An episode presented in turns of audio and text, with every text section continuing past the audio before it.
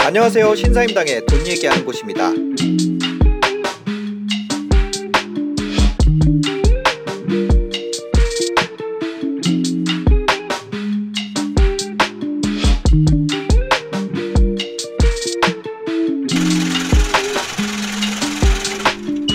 네, 안녕하세요. 유튜버 신사임당입니다. 오늘 어, 류켄도인님과 함께 부동산에 대한 이야기, 또 뭐 오늘은 좀 자산에 대한 이야기 전반적으로 자, 아, 자산, 자산이요? 자산. 자산에 대한 아니, 이야기. 자살로 들어가지고. 아유, 네. 그런, 그런 말씀 하세요. 그거- 그런 말씀 하시면은 채널, 채널에 아유, 안 깜짝 좋은 놀랐어. 영향 미칠 네, 아, 수 그렇죠. 있습니다. 예, 자산, 그런 단어를 자산에 대해서. 선택하지 말고 아, 예. 좋은 단어만, 네. 아, 예쁜 예. 단어, 좋은 아, 말. 귀가 삐꾸가 됐나봐. 아, 예. 삐꾸람!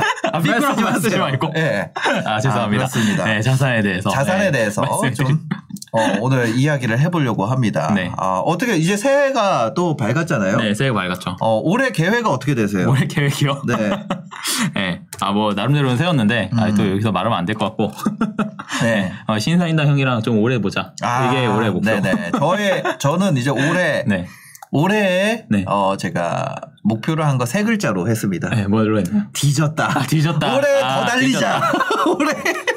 아, 방금 전까지 이런 얘기해서 형 너무 텐션이 높은 것 같아. 아 그러니까 올해는 뒤졌습니다. 진짜 아, 나는 좀, 저는 네. 작년은 네. 그거에 고뇌의 시간이었어요. 네, 뭐 때문에요? 작년은 네. 어 솔직히 이 지금 지금 몇 명이지 접속한 게 아마 몇 분 안 되실 텐데 한 100분 초반이라 정도, 100, 그렇겠죠? 100분 정도 네. 되- 계실 거예요. 네.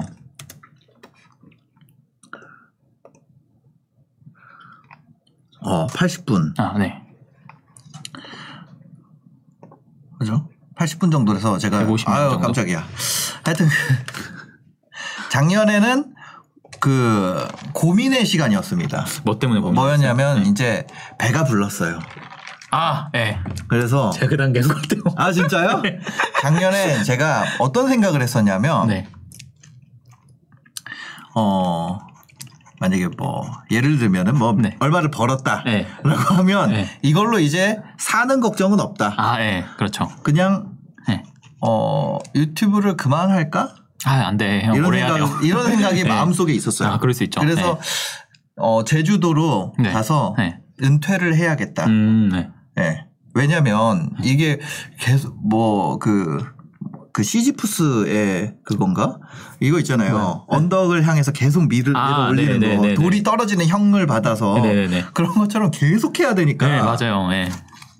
그래가지고 아 나는 이거 이제 돌 그냥 내려가라고 하고 네. 어, 채널이 어차피 언젠가는 망할 텐데 예. 그럴 수 있죠. 박수 칠 때 떠날까 아, 네. 그런 생각을 굉장히 많이 했었어요. 아, 좀 충분히 이해는 되죠. 예. 예, 왜냐면 금전적으로도 이제는 만족이 그렇죠. 되고 네.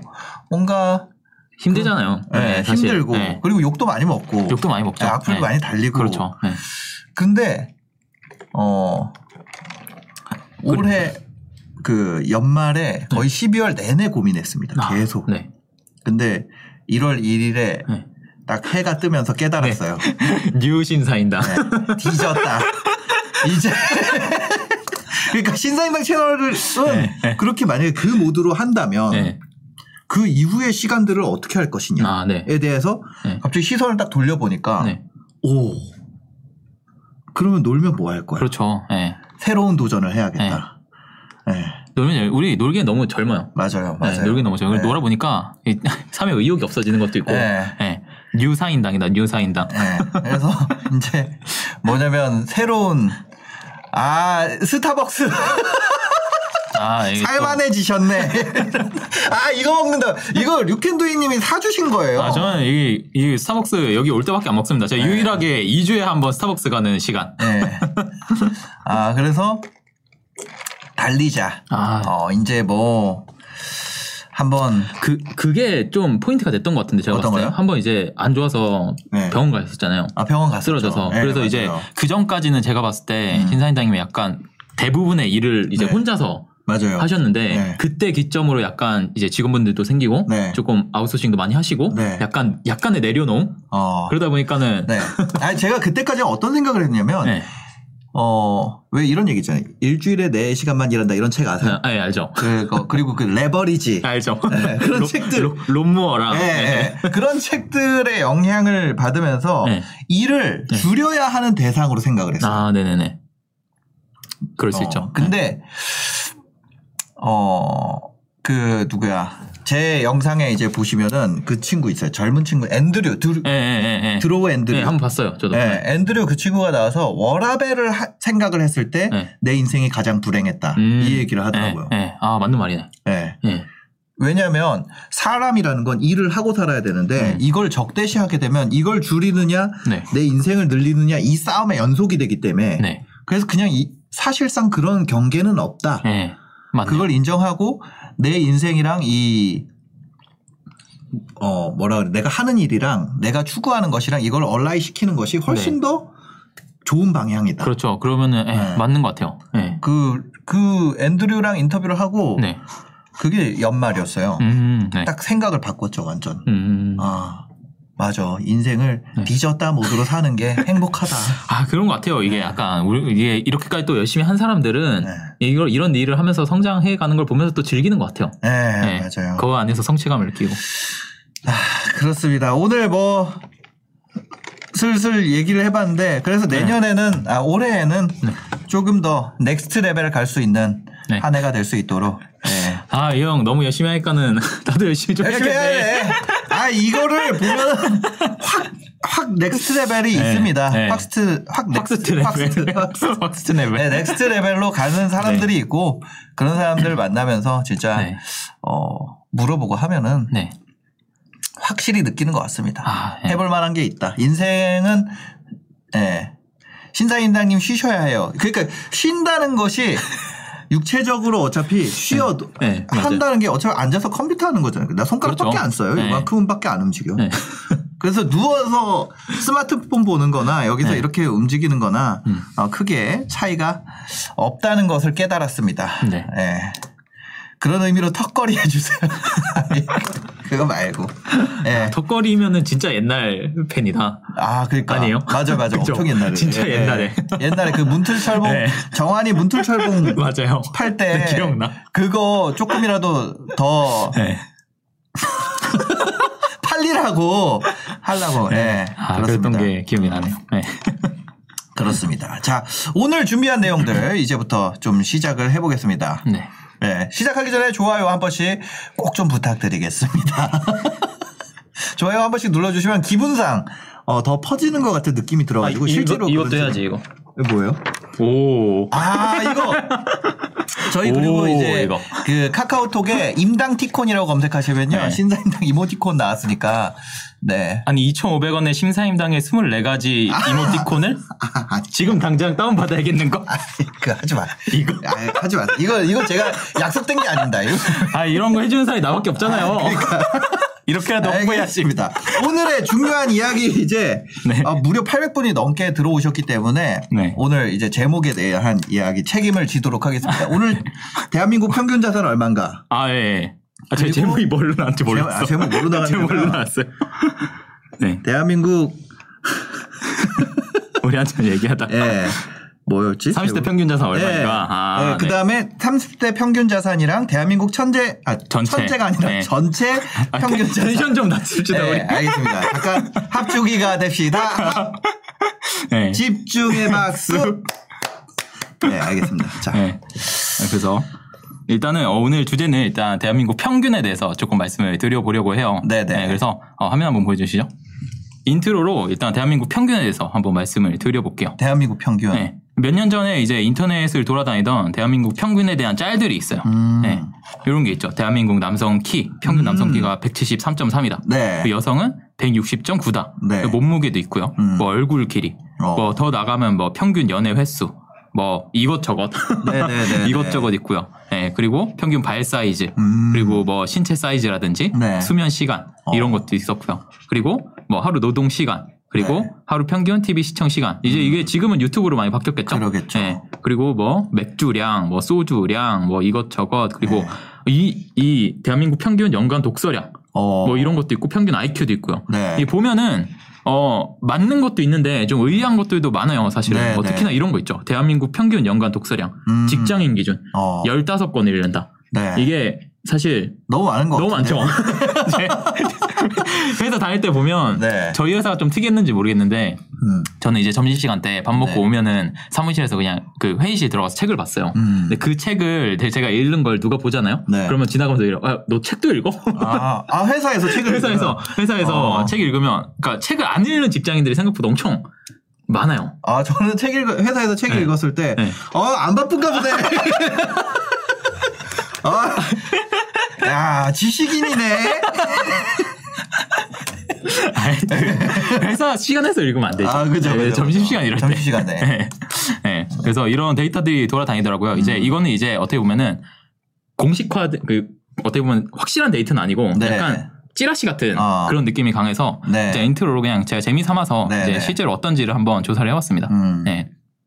그래서 첫 번째로 이제 실제 조사된 대한민국 실제. 네, 실제 네. 조사된 대한민국 평균에 대한 데이터들이고 교육부랑 병무청에서 일단 가지고 왔어요. 네. 뭐냐면 이게 어, 교육부에서 준 건데 음. 이제 학년별로 키가 얼마냐예요. 네. 네, 그래서 위에 건 여성, 밑에 건 남성인데 음. 보면 한 고1 때부터 음. 신장이 멈추는 것 같아요. 어. 여자들은 한 160에서 조금 넘는데 고3 때도 한 161 그 정도고 어, 어머 86년생이 더 크네. 98년생보다. 요 이전은 좀 차이가 나는 것 같던데 네. 예, 요 때부터는 다들 영양이 어. 어, 고루고루 이제 먹어서 네. 그런지 모르겠는데 비슷하더라고요. 네. 예, 그리고 남성들도 음. 한 173 정도에서 네. 남, 남성들은 이제 고3 넘어서 이제 신검도 음. 데이터를 가지고 있으니까 네. 예, 그걸 보면은 한 요 정도 되는 것 같다. 평균 키가 아. 어. 남자는 한 163에서 170, 아, 173에서 174 그리고 여자는 160에서 161 정도인 것 음. 어, 같고 네. 우리 집도 이런데. 어 저희도 비슷해요. 아 그러니까 맞는 것 같아요. 이거. 맞는 것 같아요. 네. 네. 그리고 평균 초월 연령이 네. 어, 남자 같은 경우에는 33세 그리고 아. 여자 같은 경우에는 한 31세 정도 아, 되더라. 나 네. 결혼 저는 빨리 했네요. 저도 빨리 한 것 같아요. 네. 몇 살에 했어요? 저 저 서른 살. 30살에? 네. 아, 몇 살 때 결혼했어요? 저는 28대. 어, 진짜 빨리 하셨나? 저는 제가 빨리 했죠. 저희 와이프도 네. 28, 저도 28. 아, 이렇게 저 했었죠. 와이프가 26대. 26대? 네. 아, 제가 30살. 아, 4살 차이시구나. 네, 아, 그때 그렇구나. 결혼했죠. 네. 우리 둘 다 빨리 했다. 빨리 했네. 네. 네. 어, 그리고 나서, 어, 키랑 이제 초월 연령을 음. 봤고요. 그 다음에, 실제로 독서를 얼마나 하는지. 실제로 네, 실제로. 음. 이게 통계청에서 이제 자료를 가져왔습니다. 네, 보시면, 1인당 평균 연간, 어, 음. 건수가, 남자가 7.4권, 네. 그리고 여자가 6.6권. 음. 네, 근데 별로 차이가 그러면은 없네요, 이게. 별로 차이가 없는데 그러면 어 여자가 좀 적게 읽는 건가 싶은데 그것도 아니에요. 일단은 음. 그러니까. 평균적으로 남녀 통틀어서 평균은 1년에 한 7권 정도 본다. 네. 그죠? 근데 여기서 이제 평균 건수가 아니라 독서를 하냐를 음. 물었을 때 네. 여자분들은 48%가 독서를 한다. 아. 그리고 남자들은 42.9%가 독서를 한다. 네. 그래서 독서를 하는 인구 자체는 여자가 훨씬 인구 많다. 수가 많다. 음. 네, 많다라는 거를 알 수가 있고요. 그리고 독서 인구가 음. 얼마나 보냐 음. 를 했을 때 남자들은 한 17.1권 네. 그리고 여자 인구는 한 13.6권 정도를 보더라. 네. 그래서 요거 평균 내면 아까 전에 나왔던 한 15.5권. 음. 그게 이제 네, 나오거든요. 네, 네. 그러면은 그게 직장인 기준이 아니라 음. 이제 독서를 하는 사람들이 독서인 1년에 기준. 그렇죠. 독서인 기준으로 어, 독서를 얼마나 하느냐를 보면은 네. 음. 한 요 정도 보는 것 같다라는 데이터가 있습니다. 어. 네. 그리고 얼마나 보세요? 저요. 네. 저는 한 2주에 한 권? 어, 많이 또 보시네. 어, 많이 보죠. 저는 그 어. 교보문고 플래티넘입니다. 아, 아, 책 많이 보시는구나. 마- 보는 아. 것보다 네. 사는 걸 더 많이 해요. 아, 사는 거, 네. 저도, 저는 사는 거는 많이 사는 걸 사는데. 정말 많이 사죠. 예, 근데, 네. 왜냐면 안 사놓으면 안 읽을까봐 네. 사놓거든요. 아니, 안 사도 읽, 아니, 그 안 읽어도 사야 돼. 근데 저는 아, 네. 책, 책 사는데 돈을 제일 많이 쓰는 것 같아요. 책 사는 돈 많이. 아, 거의. 그, 그 수강생 중에, 분 중에 한 분이 네. 그 뭐지? 그 교보문고인가? 예. 어디 서점에서 봤다 그러더라고. 아, 서점에서 마- 저 네. 나가는 데가 거의 영풍문고밖에 없습니다. 아, 영품문고라 예, 그랬던 것 같다. 맞아요. 예. 아, IFC 영풍문고에 가시면 저 거의 뭐 한 일주일에 한두 번 이상은 그렇구나. 아, 가니까. 그래요? 예. 아. 아니, 그, 그 가는데 안 읽는다 그러면 어떻게 해? 아, 가는데 안 읽었어요. 아니, 근데 거기 가는 거랑 읽는 거랑 상관없잖아요. 아, 그렇죠. 근데 저기 예. 거기서 예. 일단 뭐냐. 근, 거기서 훑어보는 거. 훑어보는 거. 훑어보는 아, 어떤 것까지 책들이 독서로 있는지. 치면은 예. 매일 하죠. 아, 매일 거의. 하는구나. 훑어보는 거는 독서가 아니잖아요. 네, 훑어보는 건 예. 저는 독서라고 훑어보는 거 하는데. 예. 왜냐면 아이템 또 찾아야 되기 때문에 그렇죠, 그렇죠. 네. 훑어보는 건 거의 네. 매일 합니다. 그냥 이렇게 후루룩 보는 거. 네, 후루룩 보는 거는 그런 예, 거는 각 매일 잡고 하고. 앉아서 보지 네. 않는다는 거지. 네, 예. 독서를 내 가지고 시간 내서 하는 거는 네. 진짜 저는 그렇죠. 잘 안 해요. 한 아. 달에 한 권도 못 읽는 것 같아요. 음, 저는 뭐 이동하면서 지금 올 때도 음. 이제 하나 보면서 왔는데 아. 안 그래도 가니, 사무실 가니까는 책 네. 확 꽂혀 있더라고요. 네, 네. 다 새 거긴 했는데.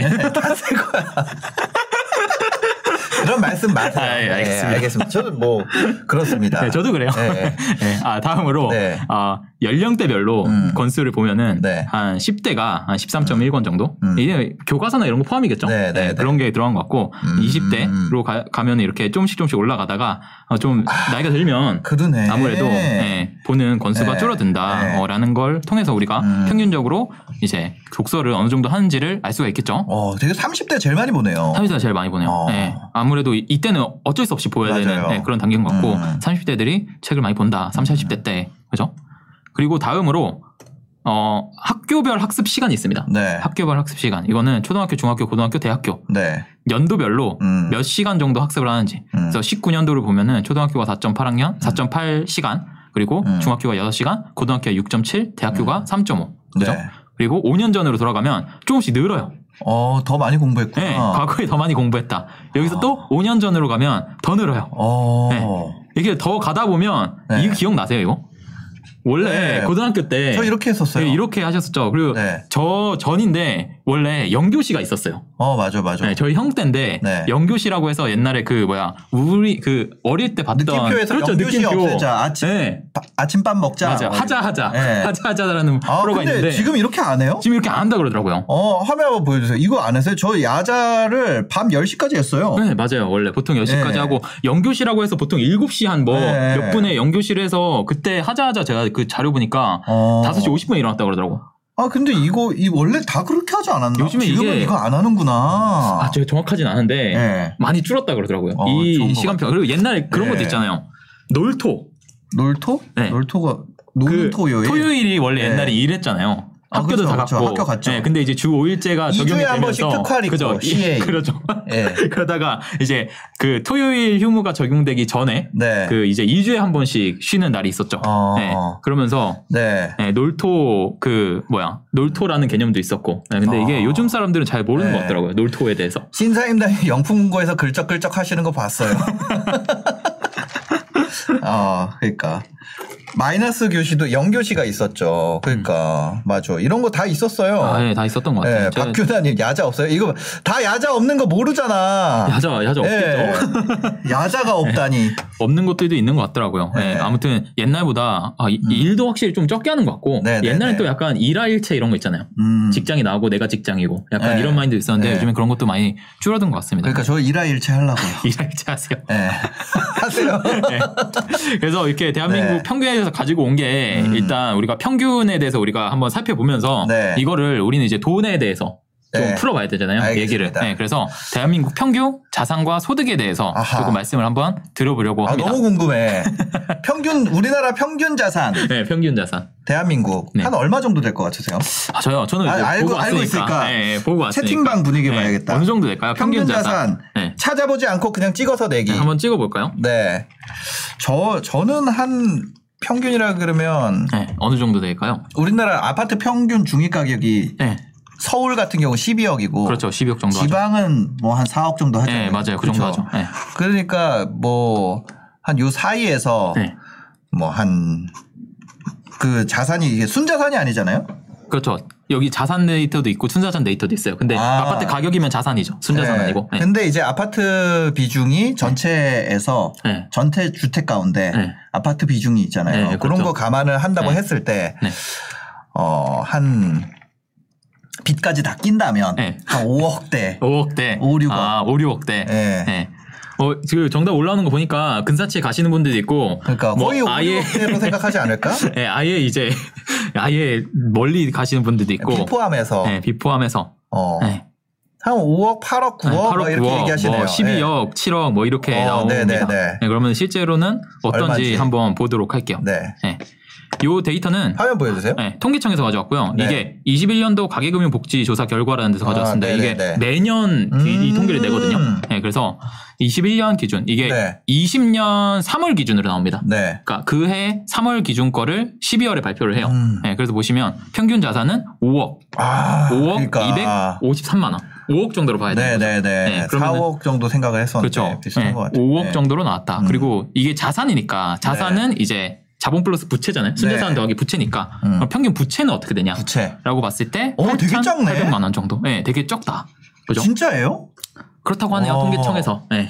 엄청 작네. 근데 이게 아무래도 이제 어떻게 보면은 보통 일반적으로 우리가 부채를 많이 내는 경우는 네. 이제 주택에서 음. 그죠? 담보대출을 내는 경우가 맞아요. 많죠. 네. 근데 이거는 평균이다 보니까 음. 아무래도 이제 임대를 사시는 분들도 네. 분모로 들어가고요. 네. 그죠?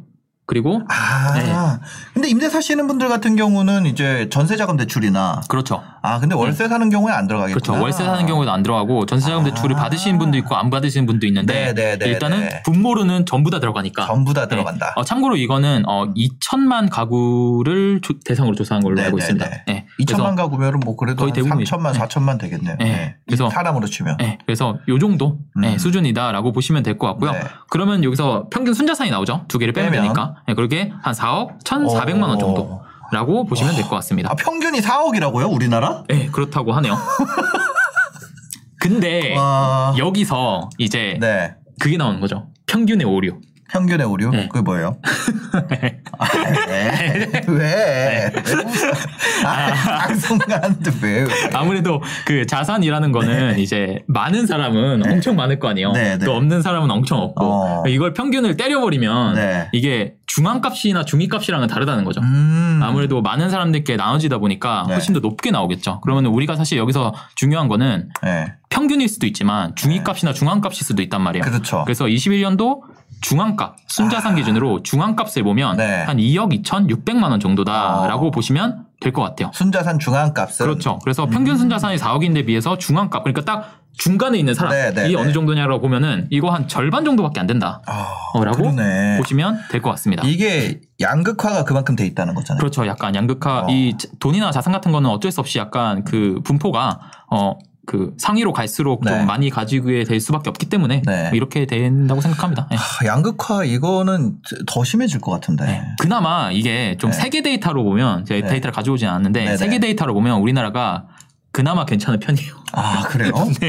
아 우리나라 네. 우리나라가 그나마 괜찮은 편이구나. 네, 그나마 괜찮은 편이더라고요. 네, 아. 그때 가져오려다 말았는데 네. 네, 아무튼 저 유튜브 하면서 그런 거 되게 많이 느껴요. 어떤 거요? 이거 제가 이제 컨텐츠를 네. 쉼과 행복에 대한 컨텐츠가 하나 한 축을 아, 뭐 정신 네. 이런 쪽 심과 행복. 네, 그게 한 축을 가- 하고 있고요. 네. 한쪽은 진짜 뭐 돈? 돈, 네, 진짜 성장. 돈 미세, 돈미세. 예, 네. 약간 돈에 완전히 네. 추구하는 그런 네. 컨텐츠가 이제 한 축이 있는데 네. 보면은 이거 보시는 분들 은 이거만 보고 네. 이거 보시는 분들 은 이거만 아 봐요. 그렇죠. 네. 예, 그래서 제 채널을 구독을 해놔도 네. 이거 보시는 분들 은 이거만 봐요. 아 그렇죠. 네. 그럴 수밖에 없는 것 같아요. 그렇게 자기가 좋아하는 원래는 네. 그렇게 한 의도는 뭐냐면 네. 너무 이렇게 하지 말고 이것도 보고 네. 너무 이렇게 하지 말고 뭐 이것도, 하라 네. 봐라. 균형을 밸런스를 네. 맞춰야 돼. 근데 그게 아니야. 네. 더 양쪽으로 돈 버는 사람은 돈만 보고 쉬는 사람은 쉬는 것만 보고. 아 예. 어, 그런 것 같아요. 사람이 원하는 방향에 원하는 대로 살게 되잖아요. 네. 그렇죠. 마음속에 네. 다 답이 그럴 있기 수밖에 때문에. 없죠. 네. 네. 자산 분포도 약간 그거랑도 비슷한 것 같아요. 유튜브 조회수. 아, 네. 대형 채널들이 조회수가 어. 많이 나오잖아요. 네. 네, 그런 부분도 좀 있는 것 같아요. 네. 제 채널은 대형 채널이 잘안 나와요. 그런 말 하지, 하지 마세요.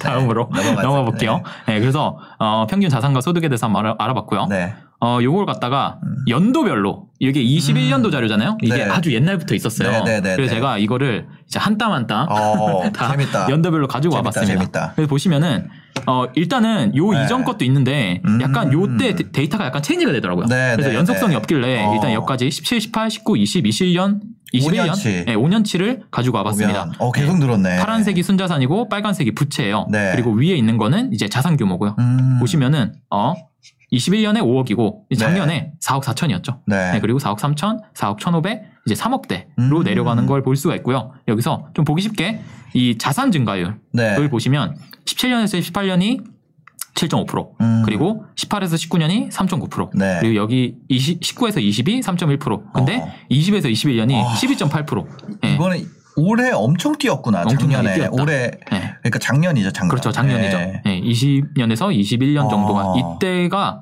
어, 아무래도 네. 부동산 가격이 지방도 그렇고 네, 좀 네. 전국적으로 뛰는 해여서 음. 그렇지 않을까라고 생각을 해요. 네. 네. 부채 증가율은 어떤가요? 부채 증가율도 비슷하게 갑니다. 어. 근데 부채는 제가 안 가져왔고요. 네, 네, 네. 여기 순자산 증가율, 네. 순자산 증가율을 가져왔는데 거의 자산 증가율과 비슷하게 네. 가는 걸 볼 수 있어요. 7.5%, 아, 7.8. 보면은 네, 18년에서 19년 넘어갈 때가 좀 보면은 요때. 자산 증가율보다 순자산 증가율이 높을 때가 네, 부채 증가율이 더 낮을 때겠네요. 네, 그렇겠죠. 음. 아무래도. 네. 그래서 요 그 부채 증가율보다는 제가 네. 요걸 가지고 왔어요. 뭔가요? 연도별 부채 비율. 아 연도별 네. 부채 비율. 그러니까 지- 가구당 평균 자산에다가 네. 음. 아, 가구당 평균 부채를 가구당 평균 자산으로 나눈 거예요. 네, 네, 네. 네, 이렇게 보시면은 어. 생각보다 변화가 없어요.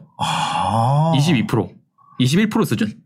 어 너무 신기하다. 네, 그래서 이게 뭐 어떻게 보면은 가계 부채 터질 거라고 생각을 했는데. 그렇죠 가계부채 그게 그러니까 네. 음. 이 가계부채에 대해서 네. 어떻게 보면 되게 조심스럽게 말을 해야 되지만 네. 어, 일단은 제가 확인을 해보니까 네. 일단 요 기준으로도 어, 자산이 늘어나는 비율만큼 네. 부채도 늘어나고 자산이 늘어나는 비율만큼 순자산도 네. 늘어나더라. 네. 아. 그럼 그것도 혹시 조사하셨어요? 이거는 뭐냐면 이런 스톡 값이잖아요. 네. 조사했죠. 네. 이자 이자 대 소득 아, 예. 비율. 이자재 소득 비율. 아, 그것까지는 안 해보고 아, 네네. 그거는 해봤어요. 어떤? 이 그 가계부채 총량이 네. 얼마다라는 데이터가 있잖아요. 예, 예. 네, 그거에 이제 또 통계청 자료 들어가 보면 그게 있어요. 국민 대차 대조표라고. 음. 아, 네, 네네. 국민 대차 대조표라고 있는데 거기 가 보면 음. 그 제가 이것도 이거 이걸 기사에서 다루는 데가 많이 없거든요. 네네. 그 가계 부채 증가율만큼 네. 가계 예금액도 늘어요. 오. 네. 근데 이제 기자 기사대에서는 보통은 네네. 이 가계 부채 증가액만 이제 음. 표현을 한단 말이에요. 제가 그걸 궁금해가지고 이제 예금액. 네, 예금액 가계 예금액을 음. 같이 한번 놓아 보니까 네네. 이거랑 거의 결과 비슷합니다.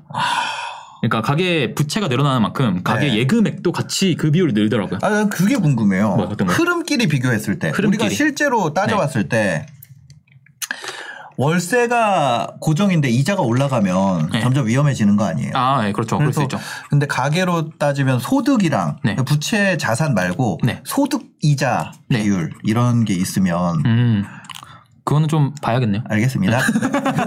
중요한 얘기 넘어가겠습니다. 네. 네, 그래서 이렇게 연도별 부채 비율로 보면은 어, 네네. 비슷한 수준으로 음. 나오더라라는 거를 말씀을 드리고요. 네. 다음으로 넘어가 볼게요.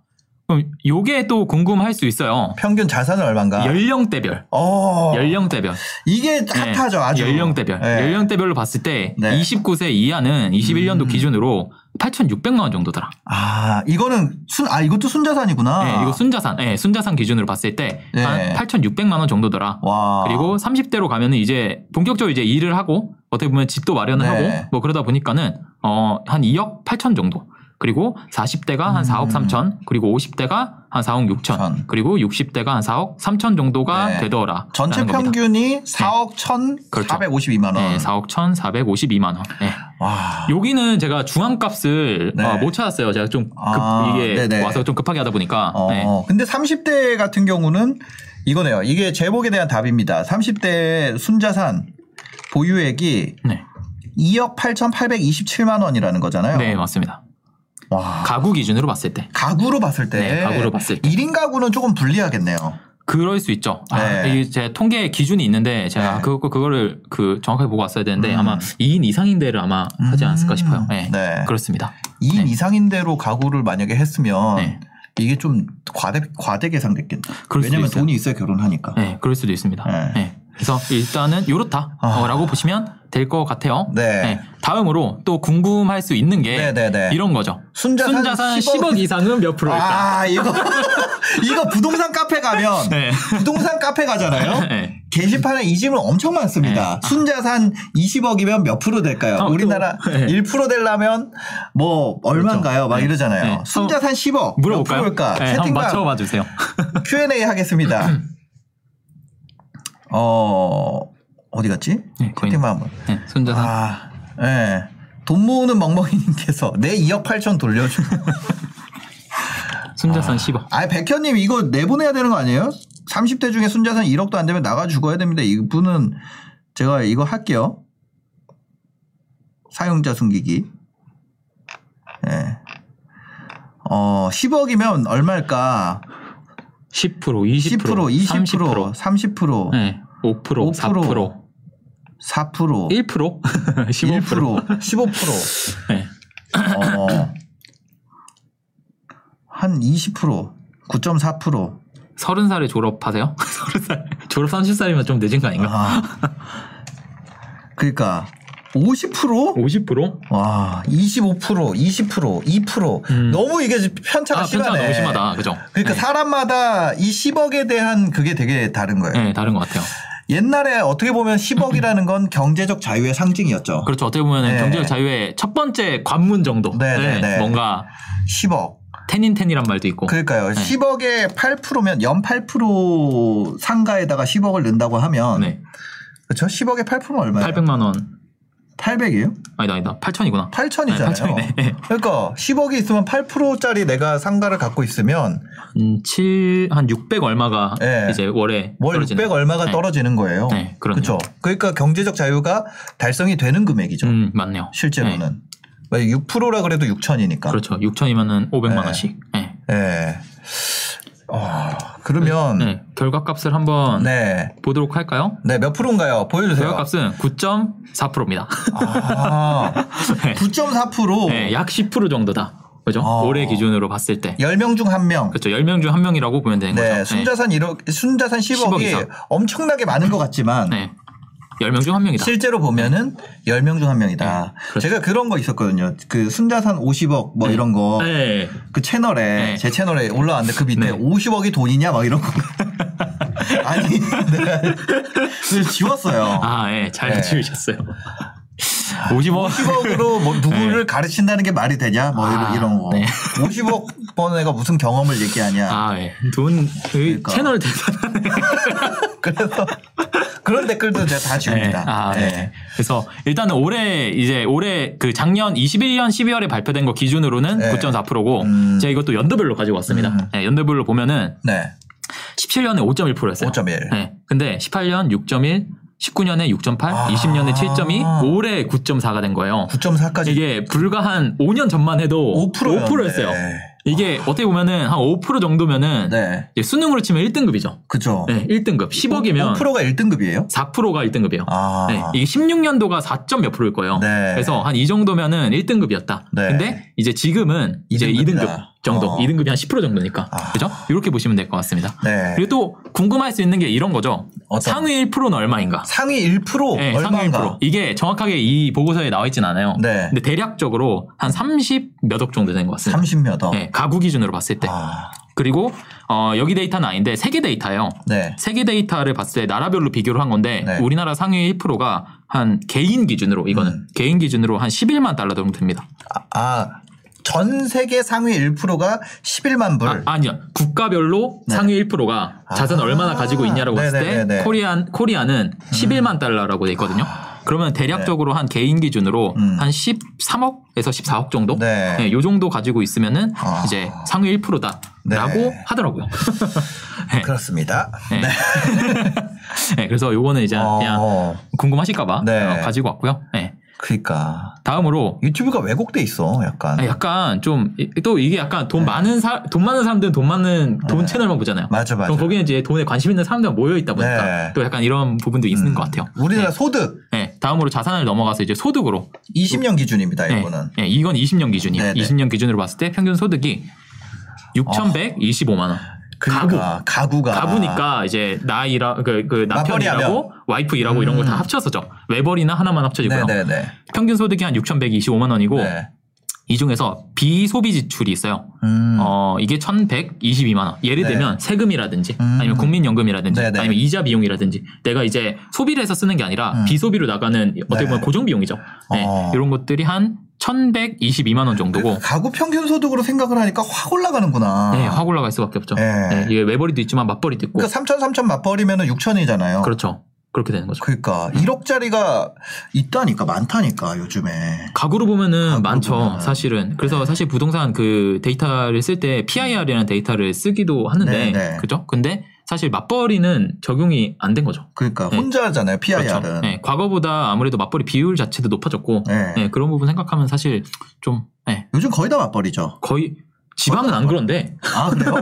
아 서울은 거의 다 맞벌이에요. 아, 약간 네. 음. 그리고 부자 동네 갈수록 외벌이가 많더라고요.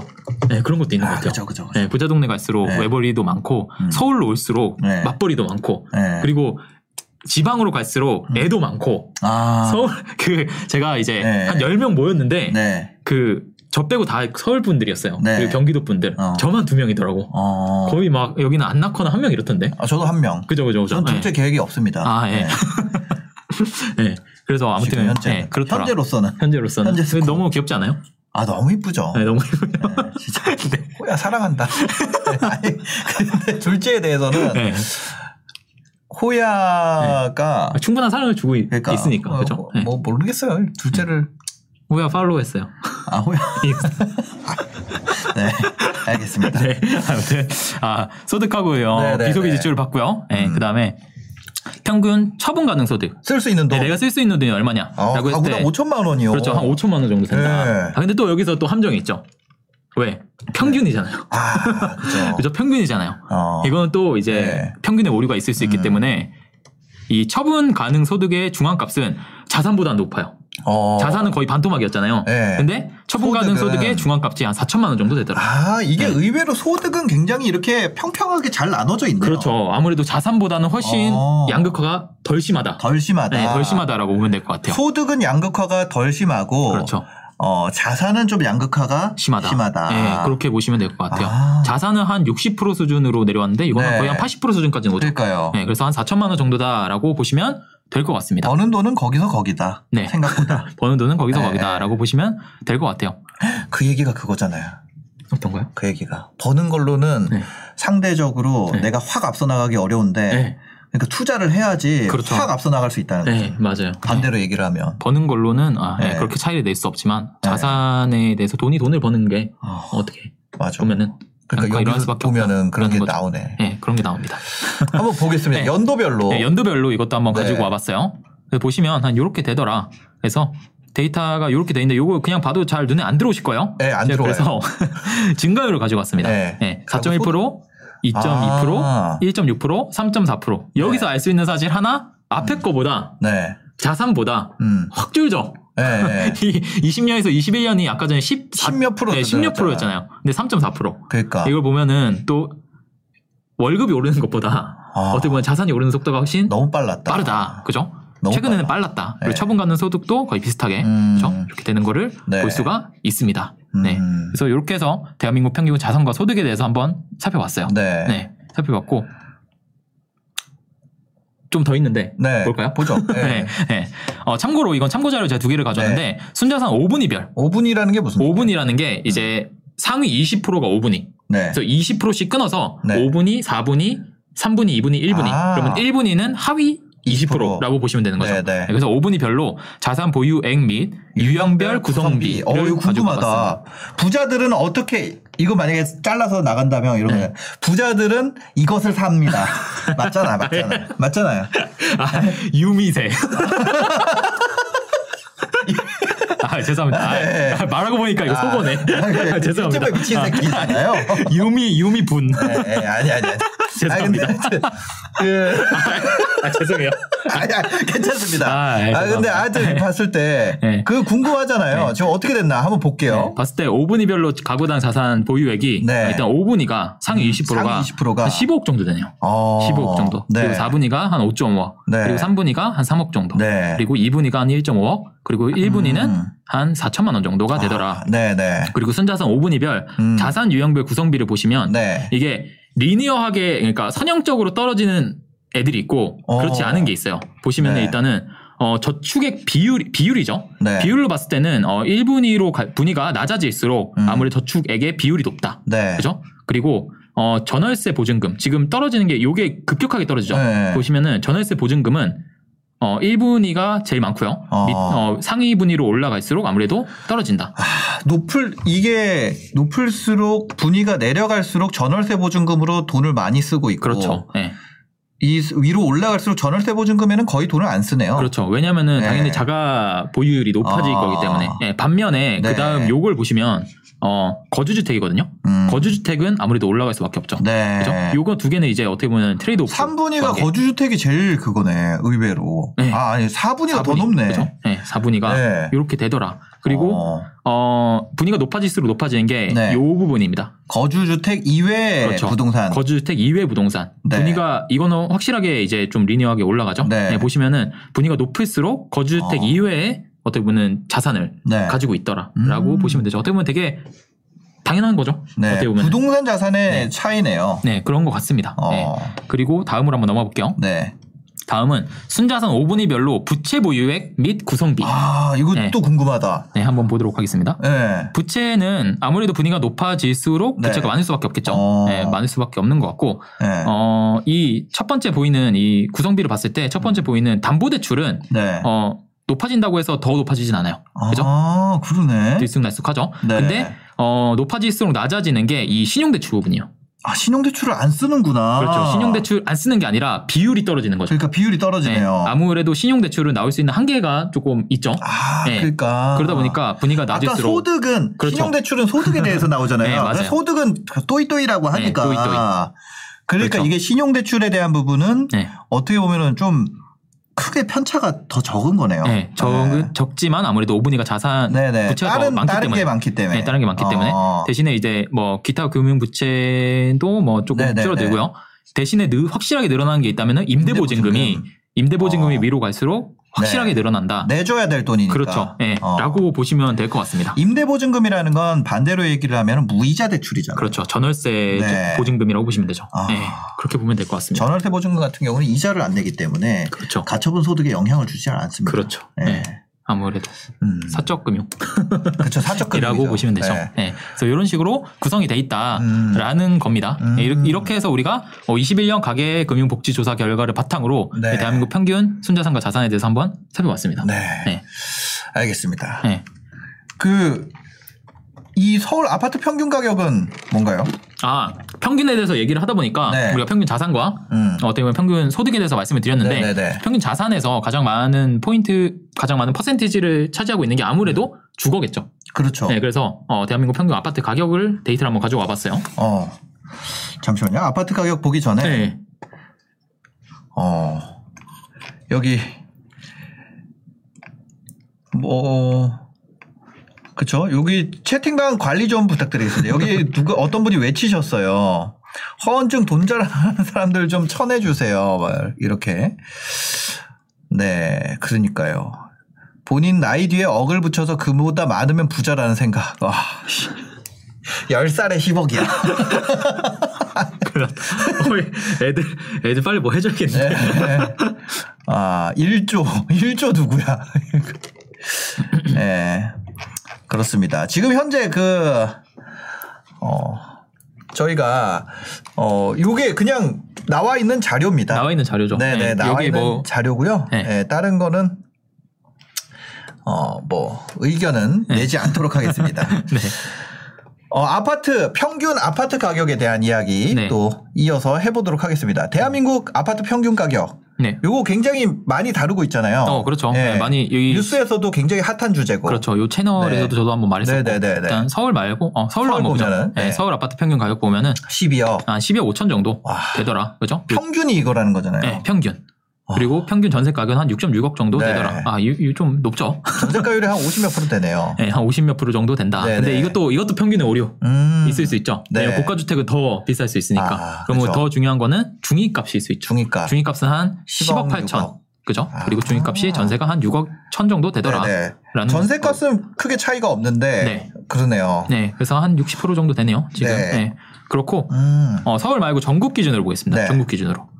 전국 기준 아니고 제가 이거 6대 광역시로 가져왔어요. 6대 광역시. 네, 왜냐면 또 전국으로 하면은 네. 너무 이제 어. 어, 시골까지 들어갈 수 있기 때문에 아하. 그렇게 되면 또 평균의 오류가 날 수 있잖아요. 네네네. 그래서 6대 광역시 기준으로 보면 평균이 매매가가 한 4억 정도. 4억 정도. 그리고 어, 전세가 한 2.6억 육억. 정도. 어. 이것도 평균의 오류가 있을 수 있기 때문에 네네. 중위값으로 보면 한 3.5억 정도. 네. 그리고 2.4억 정도인 어. 것 같아요. 네. 이거는 네. 아, 전반적으로 그 크게 그게 없네요 차이가 그죠. 크게 차이가 음. 매매 전세 없는 거죠. 차이가 음. 별로 없는 것 같아요.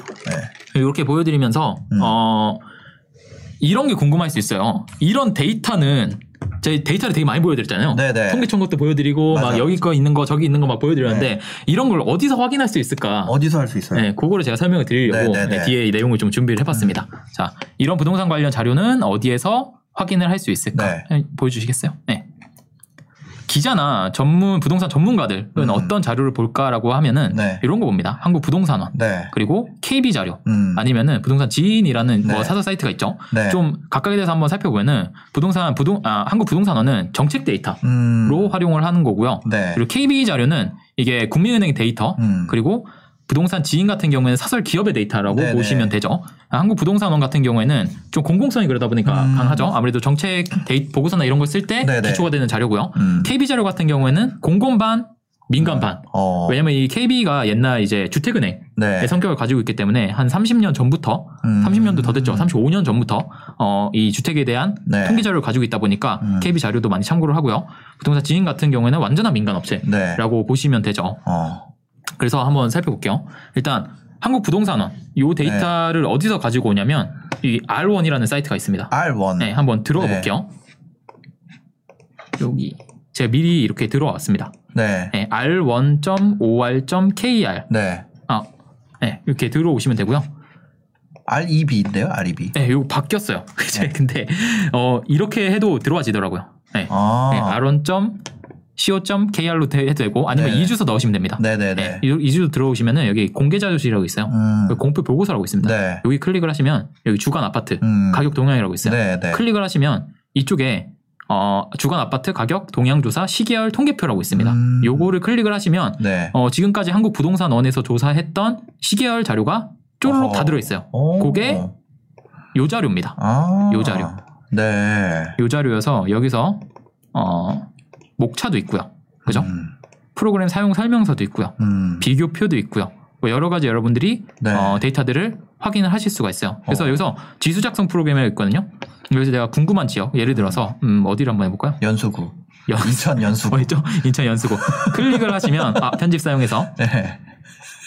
연수구랑 관계 없습니다. 예? 그냥 갑자기 네. 갑자기 그런 생각이 들었어요. 네. 연수구를 보고 싶다는 생각이 들었어요. 예. 연수구 이렇게 클릭을 하시면 네. 하시고 아이 괜히 찍었나? 그래요? 네, 이렇게 자동으로 그려져요 그래프를. 어, 네. 어머 어머 어머. 네, 이렇게 자동으로 그려져서 어. 이렇게 확인을 할 수가 있다. 네, 네, 아, 근데 네. 감정원 이 아, 옛날에 이제 한국 감정원이죠. 네. 한국 부동산원 데이터는 어. 한번 이제 크게 이슈가 있었죠. 어, 어떤 이슈가 있었나요? 그 이 통계가 음. 네. 이제 옛날에 이제 정부에서 이제 아, 음. 서울 아파트 어, 화면 가격이 바꿔주세요. 예. 네. 옛날에 이제 서울 아파트 가격이 네, 막 네. 이렇게 오를 때 음. 이제 정부에서 서울 아파트 가격이 뭐 십몇 프로대가 올랐다. 네. 라고 이제 말씀을 하셨어요. 근데 음. 실제로 이제 실거래가를 보면은 한 네. 두 배 이상 올랐던 때거든요. 아, 네, 그런 때가 있었거든요. 지수다 보니까. 그렇죠. 아무래도 이제 요 요게 통이 정책 자료로 쓰이고 네. 보고서가 올라갈 때는 이 한국 감정원, 한국 부동산원 네. 당시에는 감정원이죠. 네. 어, 부동산원 기준으로 이제 보고가 올라가다 보니까 음. 이제 말을 할 때 서울 10몇 프로 올랐다. 근데 음. 실거래가는 두 배 이상 뛴 경우가 많았고 네. 이게 작년인가 작년 재작년 말인지 모르겠는데 음. 이 한국 부동산원에서 어그 모수로 잡는 음. 그 어떻게 보면은 그 아파트 채수가 있죠. 샘플. 네, 샘플하는 네. 그죠? 그 채수를 두 배로 늘렸더니 음. 네. 사설 기관인 KB와 네. 비슷해졌다. 아, 이런 아 좀 어떻게 보면은 어 조금 네. 굴욕이죠. 네, 음. 그런 사건이 있어서 아 저는 왜 그런지 알 것 같아요. 이게 네, 뭐, 되게 오래되다 뭐 때문에. 보니까 네. 샘플이 서울에 약간 구도심에 이- 많이 치지 않았을까라는 네. 생각도 들어요. 그럴 수 있죠. 예, 네. 왜냐면 오래됐으니까 네, 샘플을 자주 안 바꾸다 보면은 네. 구도심 같은 경우 오히려 서울 같은 경우는 지금 많이 안 올랐었잖아요. 네, 맞죠. 뭐 종로 이런 쪽. 그렇죠. 네. 그런 쪽이 키 맞추기가 덜 된 네. 때가 있었죠. 네. 그러던 게 조금 영향이 있지 않을까라고 생각을 했어요. 음, 근데 뭐 네. 실제로 그런지는 모르고 그냥 뇌피셜입니다. 음, 네, 알겠습니다. 그리고 이 한국 부동산원 같은 경우에는 어, 아까 전에 그 R1 사이트 같은 경우에 가보면은 네, 화면 여러분들이 보여주세요. 어, 되게 여러 가지를 할 수가 있어요. 네. 음. 그것까지 해드리기에는 좀 시간이 많지 않기 때문에 네네. 어, 이걸 어플로도 확인을 할 수가 있습니다. 어. 네, 한국 부동산원 부동산 정보라고 해서 여기서 네. 시, 장 동향이라는 데를 클릭을 하시고요. 음, 그리고 클릭하시면 이렇게 떠요. 그럼 네. 여기서 어, 주간 아파트 가격 동향이라고 클릭을 하세요. 네. 그럼 이렇게 뜹니다. 어. 이렇게 우리가 그래프를 볼 수가 있어요. 네, 여기서 네. 이제 지역 검색을 해서 뭐 시군구에서 여러분들이 원하신 데를 딱 클릭을 하시면 네. 이렇게 상승률이나 지수를 보실 수가 있어요. 그래서 음. 요거를 거의 매주 확인하는 것만으로도 어떻게 네. 보면은 전국의 어, 흐름을 어, 알 흐름을 수가 있다. 우리가 알 수가 있죠. 어. 그리고 어 요것보다 음. 조금 더 이제 어떻게 보면 부동산에 관심 있는 사람들이 보는 지수 중에 하나는 네. 요거죠. KB, 아. KB 자료. 네네. 네, KB도 과거에 KB 주택은행이다 계열? 보니까 네, 네. KB 시계요. 네. 요건 어디서 보는지를 한번 말씀을 드려볼게요. 네. 요거는 어, KB 리본이라는 사이트가 있습니다. 네. 네. 이버에서 리본이라고 치면 그러니까 나와요. 여기 개편돼가지고 그죠, 저, 저 이거 개편됐죠. 네. 아, 깜짝 놀랐었어요. 없어진 줄 알고. 없어지면 안 네, 돼. 이거 없어진 줄 알고 처음에 이게 이게 장 재, 작년인가 재작년인가 바뀌었잖아요. 작년 바뀌었어요. 예, 네, 예. 작년에. 그래서 작년에 어, 이제 여름쯤에 바뀌었어요. 어 이거를 여기 보면은 지금 약간 직방이나 호갱노노나 막 맞아요. 이런 삐로 바뀌었잖아요. 네, 네. 그래서 아 이거를 그 경쟁 업체에서 자꾸 갖다 쓰니까 네. 아, 이거 어, 없앴나? 네. 나 그래서 순간 심쿵했었잖아. 근데 있더라고요. 네. 예. 아, 이거 다운받는만 알려드릴게요. 네, 네. 여기 세 개 짝대기가 있습니다. 세 개 짝대기. 네. 여기 클릭하시면요. 여기 KB 통계라고 있어요. 음. 네, 요걸 클릭을 하시면 이렇게 뜹니다. 네. 그럼 여기에 주간 시계열 어. 그리고 월간 통계가 있어요.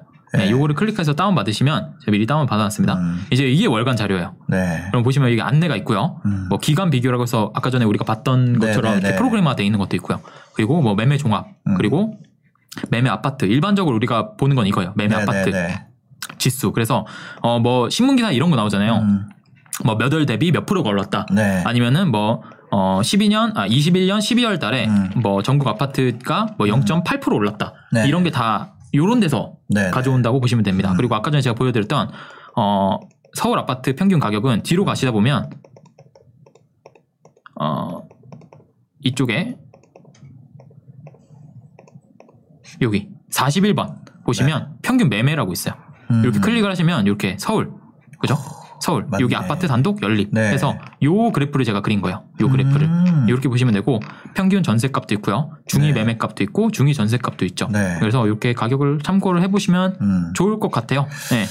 그리고 알겠습니다. 요거 말고 주간 데이터가 있죠. 어, 매주. 매주 나오는 네, 거. 매주 매주 KB 네. 기준으로 봤을 때 네. 어, 얼마나 증가를 하는가. 음. 그죠? 그래서 이 요약 부분에 보시면은 그 주에 주 기준으로 네. 약간 데이터가 실제 거래보다 느려요. 음. 네, 느린 경우가 많아요. 그리고 네. 이게 이것도 평균의 오류죠. 네, 네. 네, 평균 값을 잡다 보니까 어. 아무래도 지역의 그 상승을 바로 캐치하지 못하는데 어, 어, 그 해에 얼- 그 주에 네. 얼마나 올랐는지를 이거 매주 매주 많이들 어머, 확인을 하십니다. 어머, 어머. 네. 이거 뭐야? 그 뭐야? 이런데 이런데 이제 하락한다고 그랬었던 데 아니에요? 아, 다시 올랐네. 네, 지금 뭐, 예, 좀 어. 상위의 랭, 크를 하고 있네요. 킹 김에 네, 보자면 긴 김에 보자. 예, 아 대전 유성구가 네. 좀 그러네요. 네, 요즘에 그 아. 네. 입주를 좀 영향을 음. 받고 있기 때문에. 세종 영향이 좀 또 있지 않나? 세종 영향도 있고 대구 자, 네. 네, 대전 자체에도 조금 입주 영향이 있습니다. 아, 네. 뭐그 유명했던 대구. 대구. 예. 예. 이게 수원, 인덕원 쪽이 또 요즘에 힘들다고 네. 그런 얘기 있던데 그런 것들 반영이 딱 돼 있네요. 그렇죠. 이게 아. 네. 얼마 전까지만 해도 음. 여기 없었어요. 지역이 음. 싹 다 비어 있었거든요. 네, 아 여기가 비어 있었어요? 비어 있었죠.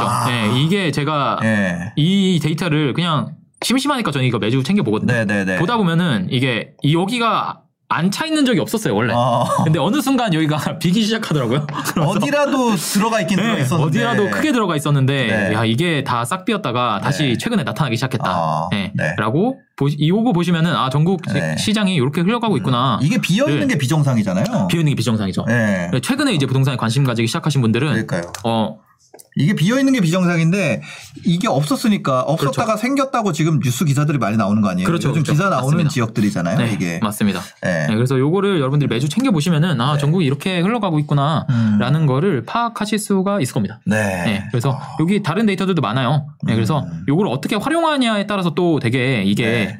되게 의미 있는 데이터일 수 있거든요. 그죠. 그래서 실제로 이제 막 옛날에 막 어. 음. 뭐 부동산에 대해서 공부를 하거나 이럴 때는 네. 진짜로 이 데이터가 네. 되게 이거 많은 이거 이 데이터 하나 가지고 어. 책으로 나온 것들도 있어요. 어, 그죠. 그죠. 이걸 어떻게 읽어야 되는지에 네, 대해서. 네. 네, 그래서 이 데이터가 그냥 음. 네. 뭐 그냥 넘길 만한 데이터는 아니다. 자주 보면 좋다. 저도 처음에 부동산 네. 배울 때 이거를 그, 그, 뭐야, 필터 해가지고 네, 그렇죠. 차트로 바꾸고 이런 네. 것들도 돈, 했었죠. 돈 내고 배웠었어요. 네, 저는. 그렇죠. 네. 옛날에 처음 우리가 봤을 때 이것도 안 했었죠. 네. 그리고 이거 이거 한번 설명을 드려봐야겠다. 아, 그 매매 증감 보시면 네. 주간 시계열표를 보시면 매매 증감이라고 있어요. 네. 여기 보시면 이게 옛날에는 이거 색깔도 안 들어가 있었죠. 아, 이거 색깔 들어가는 걸 우리가 네. 먹였었는데 요 보시면 요 좌측에 음. 좌측이 이제 날짜별로 네. 아. 보시면 되고요. 그리고 이렇게가 지역별로 조건부 서식 해가지고 이거 먹이는 것도 배웠었는데. 그렇죠. 네. 여기 보시면 이 빨간색이 짙어질수록 음. 어, 상승을 한다. 네. 그리고 위로 올라가 보면은 음. 파란색이 나타나죠. 네. 파란색이 나타날수록 하락하는 지역이다라고 보시면 돼요. 그래서 어. 어 요걸 또 여기서 또 여러 가지 또 그걸 볼 수 있죠. 이렇게 보면은 네. 한 번 상승하기 시작하면 음. 꾸준하게 네. 상승을 하고 그죠? 한 번 어. 하락하기 시작하면 또 어. 어, 꾸준하게 네. 하락을 하고 뭐 이런 걸 통해서 여러분들이 또 시장을 예측해 볼 수도 아니, 있고요. 하락장이 있었네. 하락장이 많았습니다. 네. 최근에도 있었네요. 네, 보니까. 최근에도 있었고 지방 같은 경우에는 한 네. 19년도 정도로만 가도 음. 어, 하락하는 지역들이 솔찬히 있었죠. 네. 사실. 근데 어, 요즘에는 좀 많이 어. 상승을 하고 있고 최근에도 네. 하락하고 있는 지역들이 꽤 있죠. 음. 조금씩 나오고 있죠. 네, 그래서 이런 거를 여러분들이 네. 직접 현장에 가서 확인할 수도 있지만 이렇게 앉아서 엑셀 표를 통해서도 알아볼 수가 네. 있다라고 이렇게 설명을 드릴게요. 이건 KBC 계열입니다. 그렇죠. KBC 네. 계열이고요. 그리고 마지막으로 그냥 소개해 드릴 거는 다 음. 아시겠죠. 이제 신사임당님 채널 보고 계시면 직방이요. 네. 직방 말고 지인. 지인. 아. 아, 한국 부동산원도 아시고 여러분 그 네. KB도 알고 지인도 네, 아시겠지만 네, 네. 그래도 그냥 한번 가지고 와봤어요. 네. 부동산 지인 같은 경우에는 네. 사설 데이터죠. 네. 어떻게 보면 민간 기업이죠. 어. 네, 이거 뭐 광고 받은 거 아니고요. 네.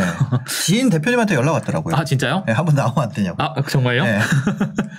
아, 그래서 고민 중이에요. 네, 아 그래요? 네. 나오시면은 괜- 좋은 인사이트 주실 것 같은데. 네. 네. 이렇게 여러 가지 이제 프로테크들이 있지만 네. 어, 아실도 있고. 네. 아 그리고 KB KB 같은 경우 에 이제 아실에서 조금 아쉽점 KR 맞나? 아실. 아이고, 사일. 사일이 아니라 네. 어, 또 이상한 데도 한 거 아니야? 아, 죄송합니다. 네. 네. 아실이라고 치면 돼. 네, 아실 검색을 해볼게요. 음. 그거. 네. 네. 여기서 어, 가격 분석 들어가시면 요 KB 아까 전에 우리가 봤던 그 음. 네네. 아, 데이터를 이렇게 그래프로 그려주죠. 바꿔 바꿔 넣은 거죠. 네, 그래서 요거 이렇게 클릭을 해보시면 여러분들 그냥 앉아서 확인을 쭉쭉쭉 할 수 있습니다. 네. 실제로 제가 어, 옛날에 음. 투자를 좀 이렇게 투자는 아니고 부동산 분석을 좀 하시는 분들은 네. 실제로 요 지표랑 음. 제가 옛날에 그 강의 강의가 아니라 이 영상에서 말씀드렸던 공급 지표 네, 네, 있죠 네. 공급 데이터 그 두 어. 개만 가지고 사실 어. 판단을 하시는 분들 많았어요. 네. 그래서 요게 생각보다 강력하다고 말씀을 드리고요. 네. 어, 아무래도 KB 데이터나 음. 어, 부동산 한국 부동산원 데이터 같은 경우에는 네. 실제 시장의 현장 분위기를 담지 못해요. 데이터가 좀 느립니다. 음. 좀 늦죠. 좀 느려요. 네. 아무래도. 맞아요. 근데 어, 보시다 보면 요 지인에서 음. 자체적으로 지인 지수라는 걸 내놓거든요. 아, 네. 네. KB나 지인 지수. 네, 지인 지수라고 해서 내놓아요. 어, 뭐예요? 나 지인 지수가 뭔지 모르겠더라고. 그러니까 이거를 그 네. 산출하는 방법은 네. 이제 비공개예요. 아, 그렇구나. 그게 여기에 이제 어떻게 보면은 좀 네. 그거일 수 있겠죠. 그 네. 노하우일 수 있겠죠. 네, 음. 근데 그게 어떻게 보면 시장에 좀 가장 빠르게 음. 반영을 한다. 시장 상황을. 어. 네, 그래서 그거 어떻게 보는지 한번 말씀을 드려보겠습니다. 네. 여기 지인 들어오셔서요. 네. 지역 분석을 클릭을 해요. 아, 이거 네. 로그인 했는데 잠시만요.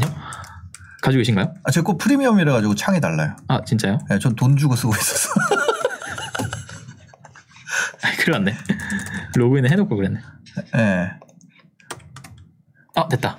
됐네요. 네, 여기서 지역 분석을 클릭을 해볼게요. 네. 지역 분석을 클릭을 해보시면 여기서 지역을 선택할 수가 있습니다. 네. 참고로 여기 나오는 건 시장 강도라는 거예요. 네. 시장 강도가 지금 요 줄 이 방향 방향은 요게 줄고 있는지 늘고 음. 있는지 그리고 어 요 크기는 시장 그 강도 자체고요. 네. 그래서 여기 보시면은 전국적으로 음. 뭔가 네네. 상승보다는 어. 음. 그죠? 약간씩 그 속도가 하락을 하고 있다라고 네. 보시면 되고요. 여기서 서울특별시 한번 눌러보겠습니다. 어. 지역을 검색을 해보면 어. 요 밑으로 한번 내려볼게요.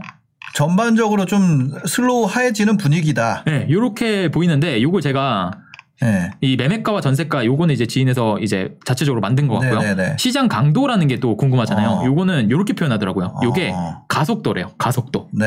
네. 요 매매가나 전세가는 속도라고 보시면 되고 네. 이 매매가 전세가 시장 강도는 가속도라고 표현을 하더라고요. 음. 이게 정확한지 모르겠습니다. 네. 네. 음. 근데 어 요게 높아질 때 어, 좀 더 빨리 가고 네. 이게 낮아지고 있다는 거는 조금씩 음. 이제 이 기울기가 완만해지고 있다라고 네. 보시면 될 것 같습니다. 어. 그래서 요게 생각보다 뭐 예를 들어서 어 전남 뭐 아무데나 찍어볼게요. 목포 같은데 음. 이런데 보시면은 KB 지수로 봤을 때는 네. 오른 게 얼마 안 됐죠. 네네네. 그죠? 오른 게 얼마 안 됐는데 요 부동산에서 부동산 지인에서 한번 보도록 하겠습니다.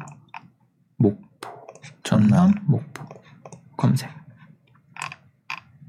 보면은 어, 음. KB보다 훨씬 빠르게 네. 조금 상승으로 돌아섰죠. 음. 이게 사실 요게 좀 더 시장 상황을 많이 반영을 하고 있는 네. 것 같아요. 네, 그래서 어, 지인이 조금 아무래도 KB나 한국감정원 지수보다는 좀 더 어, 시장 상황을 빠르게 반영을 하는 것 같다. 아무래도 사설 데이터다 보니까. 음. 그죠, 그죠, 네, 그죠. 그래서 이런 것들도 여러분들이 한번 네. 보시면 좋을 것 같습니다. 그쵸. 네. 게- 이런 차이가 있죠. 어떤 차이?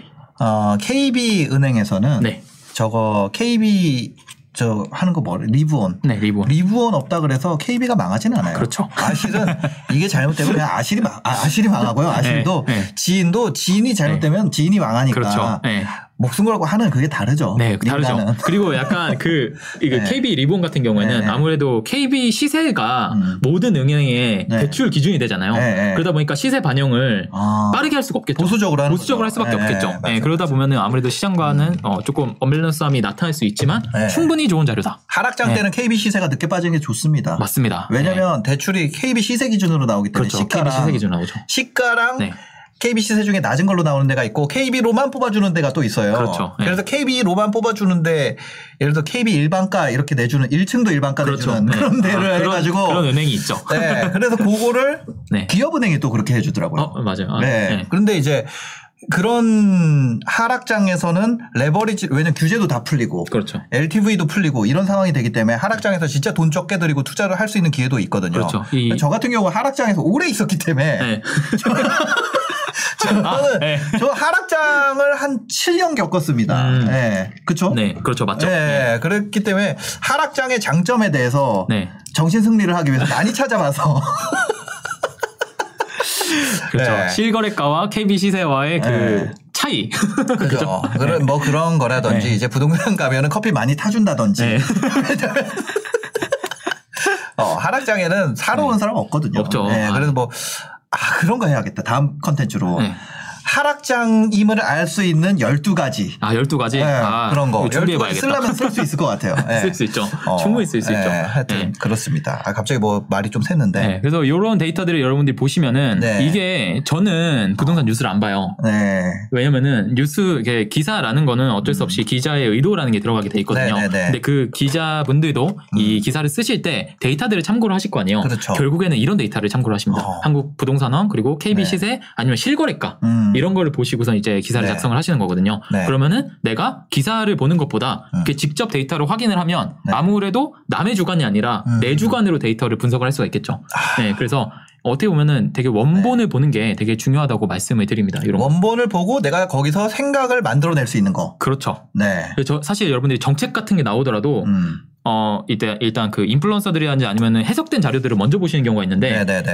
원본을 먼저 보시고 나의 어, 생각을 쌓으시고 네. 이제 인플루언서들이나 아니면 그런 해석들을 참고해서 보시면은 어. 아무래도 내가 어, 판단을 하는데 훨씬 명확한 기준이 생길 거라고 말씀을 드려요. 알겠습니다. 오늘 또 이렇게 어 얘기해 주셨는데 어 오늘 두 분 회색으로 맞춰 입으셨네요. 어떻게 또 그렇게 예, 오다 맞춰 입은 보니까 건 아니에요. 네, 네. 현금을 4억씩 왜 가져 있죠? 예. 뭐 그러네요. 원본을 본다는 거 네. 어, 좋은 의미인 것 같습니다. 네. 하여튼 오늘 뭐 준비한 내용 30대 평균 얼마임 하루님 30대 평균은 얼마였죠? 채팅방에 올려주세요. 저 하, 저도 잘 기억이 안 나가지고. 예, 저희 내용 중에 있었는데 네. 어, 지금 들어오신 분이 질문해 주셨거든요. 예, 서로 그렇습니다. 오늘 뭐 마지막으로 하시고 싶은 말씀 있으실까요? 마지막 하고 싶은 말이요. 네네네. 이거 퇴근하겠습니다. 아 저희 신사임당의 아, 이모티콘 출시. 아저 이모티콘 출시했습니다. 24가지 네. 이모티콘에 2,500원에 아 임당티콘 임당티콘. 예, 임당티콘. 네. 여러분 어, 다운로드 많이 네, 해주세요. 가서 그 임당티콘 검색하시면요 네. 카카오톡에 임당티콘 검색하시면 2,500원에 사실 수 있습니다. 제가 또 어제 다운받고 아 옳았구나 내일 가서 써야겠다 네, 바로 뽑았죠. 재밌게 쓸 수 있습니다. 재밌게 네. 재밌게 쓸 수 있어요. 네. 그렇습니다. 이모티콘 출시됐습니다. 네. 아 그쵸. 네. 류켄도이님, 어 그러니까 하락장에 대한 얘기도 해보면은 네.